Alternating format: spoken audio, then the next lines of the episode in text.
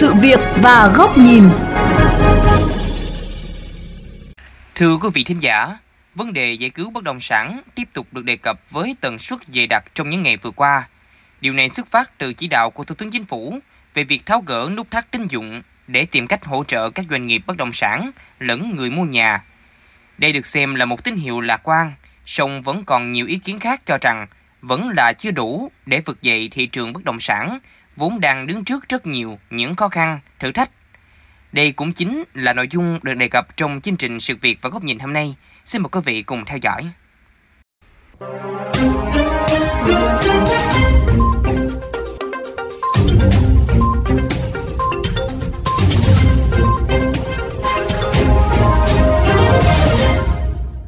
Là một nhà đầu tư kim hành nghề môi giới bất động sản giá trị lớn, anh Nguyễn Văn Ngọc 41 tuổi, ngụ phường Trường Thọ, thành phố Thủ Đức, thành phố Hồ Chí Minh cho biết, hơn nửa năm nay, tình hình giao dịch không mấy khả quan. Ở phân khúc có giá từ 10 tỷ trở lên, gần như không có giao dịch, còn với nhà đất có giá trị từ 3 tỷ trở xuống, giao dịch vẫn còn, nhưng tương đối trầm lắng. Lý giải cho tình trạng này, anh Ngọc cho biết. Đầu tư thì bây giờ tạm thời là người ta không dám đầu tư đang chờ nhà nước trả lời chính xác về cái lực đất đai về cái quy hoạch thuế thu nhập cá nhân thuế nhà đất rồi người ta mới dám lấy tiền ra. Bởi vì cái lãi suất bây giờ nó đang cao nên là người ta bỏ ngân hàng. Nên là tội gì ta phải đầu tư trên nặng đầu. Chia sẻ của anh Ngọc phần nào phản ánh được tình trạng kinh doanh bất động sản tại thành phố Hồ Chí Minh và nhiều địa phương khác trên cả nước. Còn từ góc độ của doanh nghiệp, ông Lê Hữu Nghĩa, giám đốc công ty trách nhiệm hữu hạn xây dựng Lê Thành cho biết sức khỏe, tình hình của các doanh nghiệp bất động sản nói chung hiện nay đang rất yếu, rất khó khăn. Và anh cho rằng năm 2023 là năm cực khó luôn, chứ không giải quyết được vấn đề. Cái tâm lý người dân là quan trọng nhất, thì người ta không mua, người ta chờ giá xuống và giá quá cao. Lãi suất cao thì người ta gửi ngân hàng ta chào. Chính vì vậy người ta không xuống tiền, và đây là cái vấn đề khó khăn nhất của của các doanh nghiệp bất động sản hiện nay. Giáo sư Đặng Hùng Võ, nguyên Thứ trưởng Bộ Tài nguyên Môi trường lại cho rằng, việc thị trường bất động sản rơi vào khó khăn, một phần cũng đến từ tình trạng phát triển quá nóng của các doanh nghiệp bất động sản. Có những chủ đầu tư triển khai cùng lúc hàng chục dự án với số vốn lên đến hàng trăm ngàn tỷ đồng, nhưng lại lệ thuộc vào nguồn vốn tín dụng. Điều này vừa gây áp lực cho hệ thống tài chính, vừa là những rủi ro tiềm ẩn cho nền kinh tế. Thị trường bất động sản luôn luôn là một cái quả bom nổ, nổ chậm nếu chúng ta quản lý không tốt thì nó sẽ gây nhiễu loạn cho thị trường tài chính. Đây là quy luật mà đã được viết thành sách rồi. Hiện nay, một số tập đoàn bất động sản cho rằng các rủi ro tài chính với ngân hàng, với các nhà đầu tư trong ngoài nước đã và đang khiến họ phải đối mặt với nguy cơ vỡ nợ, thậm chí là phá sản. Đứng trước những khó khăn này, đại diện các đơn vị kinh doanh bất động sản đã đề xuất. Xin ngân hàng nhà nước xem xét để cho các cái tập đoàn bất động sản à, được tái cấu trúc nợ, giãn nợ trong vòng 24 đến 36 tháng. Cái ách tắc pháp lý rất là lâu của rất nhiều các dự án bất động sản, đặc biệt là phía Nam, chính là một trong những cái nguyên nhân rất là quan trọng ở dẫn đến cái chi phí sản phẩm bất động sản đến tay người dân nó rất là cao. Và như vậy thì chúng ta cần phải có những cái biện pháp căn cốt hơn trong cái chuyện này. Nếu mà không có chính sách quyết liệt hoặc là hỗ trợ thì tới một thời điểm nào đó thì cái câu chuyện là nhảy nhóm nợ là cũng có thể xảy ra tập đoàn chúng tôi cũng như là tỉnh lên đề xuất là cơ cấu lại cái cái nhóm khi mà gia hạn cái nợ để tránh trường hợp nhảy nhóm nợ và ờ, hỗ trợ cái việc mà giải ngân tiếp theo Đứng trước những thông tin về việc siết chặt tín dụng dành cho lĩnh vực bất động sản, đại diện Ngân hàng Nhà nước khẳng định đến thời điểm này chưa có văn bản phát ngôn nào về việc siết chặt tín dụng bất động sản. Thay vào đó là chỉ đạo kiểm soát chặt chẽ tín dụng đối với một số phân khúc nhiều rủi ro như phân khúc có tỷ lệ đầu cơ lớn để đảm bảo an toàn hệ thống. Còn đối với tín dụng phục vụ mục đích chính đáng của người mua nhà đều được đảm bảo công bằng như các lĩnh vực khác, bà Nguyễn Thị Hồng, Thống đốc Ngân hàng Nhà nước cho biết.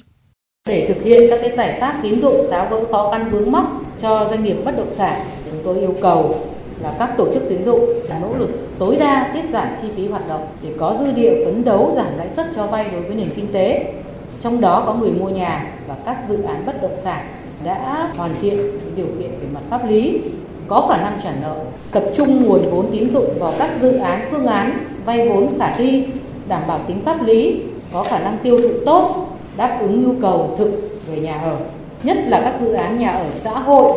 nhà ở công nhân, dự án nhà ở thương mại giá rẻ.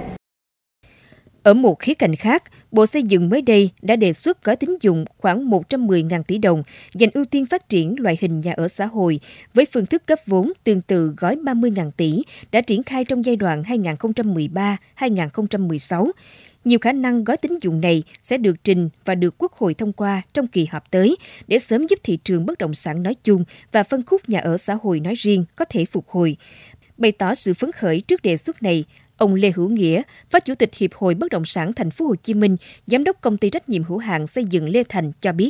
Bộ xây dựng đề xuất cái này là một cái câu chuyện rất là tốt để thực hiện cái kế hoạch một triệu căn nhà ở xã hội của chính phủ mình. Đầu tiên là tiền để hỗ trợ chủ đầu tư để làm nên nhà ở xã hội, tiền hỗ trợ người thuê mua nhà ở xã hội. Hy vọng rằng nhờ những cái quyết liệt của Bộ xây dựng cũng như chính phủ á, để chúng ta thực hiện được cái giấc mơ cho người nghèo có nhà ở.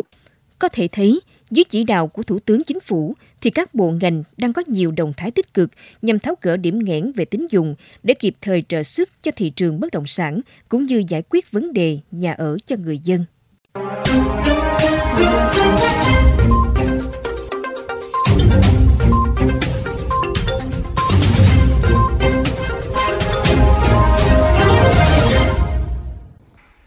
Tháo gỡ tín dụng cho bất động sản trong giai đoạn này là một động thái cần thiết. Tuy vậy, điều mà nhiều doanh nghiệp bất động sản, tổ chức tín dụng và người mua nhà quan tâm đó chính là cần tháo gỡ đồng thời các nút thắt mang tên cơ chế, pháp lý. Bởi nếu chỉ gỡ khó khăn về vốn thôi là chưa đủ. Đây cũng là nội dung bài bình luận cho nhà báo Huy Hoàng thực hiện. Xin mời quý vị cùng lắng nghe.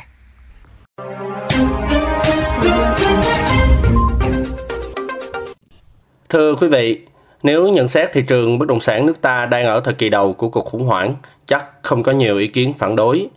Hoặc nếu cho rằng việc kinh doanh nhà đất hiện nay đang rơi vào cảnh bị đóng băng, hẳn cũng không ít ý kiến đồng tình. Với việc các tổ chức tín dụng siết chặt cho vay, kiểm soát các danh mục cấp tín dụng đã khiến không ít doanh nghiệp bất động sản rơi vào hoàn cảnh khó khăn vì thiếu vốn để triển khai dự án, thiếu cả nguồn để chi trả lương thưởng phúc lợi, dẫn đến việc phải sa thải, cắt giảm nhân sự hàng loạt.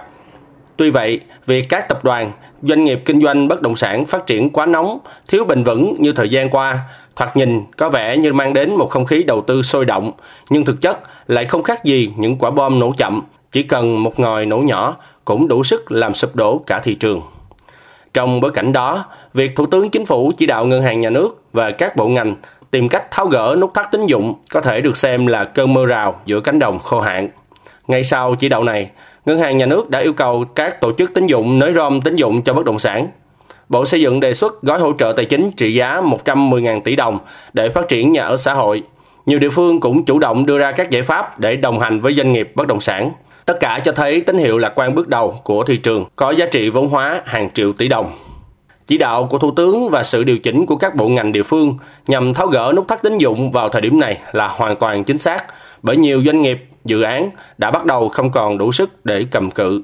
Tuy nhiên, một việc quan trọng khác mà các bên liên quan cần dành nhiều sự quan tâm hơn chính là khẩn trương tham mưu, đề xuất và thông qua những nghị quyết quan trọng để tháo gỡ những trở ngại mang tên pháp lý, cơ chế trong đầu tư phát triển nhà ở.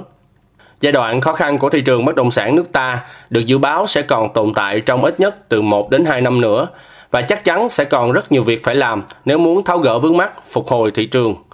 Tuy nhiên, cũng có thể xem đây là cơ hội để làm sạch, làm mới thị trường theo hướng minh bạch và bền vững hơn. Cần mạnh tay thanh lọc những doanh nghiệp làm ăn chụp giật, từng bước loại bỏ tư duy đầu cơ, làm giá, trục lợi, trả việc mua bán bất động sản trở về đúng bản chất của nó là giải quyết nhu cầu về nhà ở. Đồng thời, cũng nên có biện pháp hỗ trợ, đồng hành với các doanh nghiệp làm ăn chân chính, dành nhiều nguồn lực hơn để giải quyết câu chuyện nhà ở đô thị có mức giá phù hợp để từng bước khôi phục hoạt động xây dựng, kinh doanh bất động sản theo hướng căn cơ, bền vững hơn. Chỉ có sự quyết tâm, hợp sức, đồng lòng, cùng nhau vượt khó của các bên liên quan, dựa trên tinh thần lợi ích hài hòa, rủi ro chia sẻ, thì thị trường bất động sản nước ta mới có hy vọng vượt qua giai đoạn nhiều dông bão như hiện nay.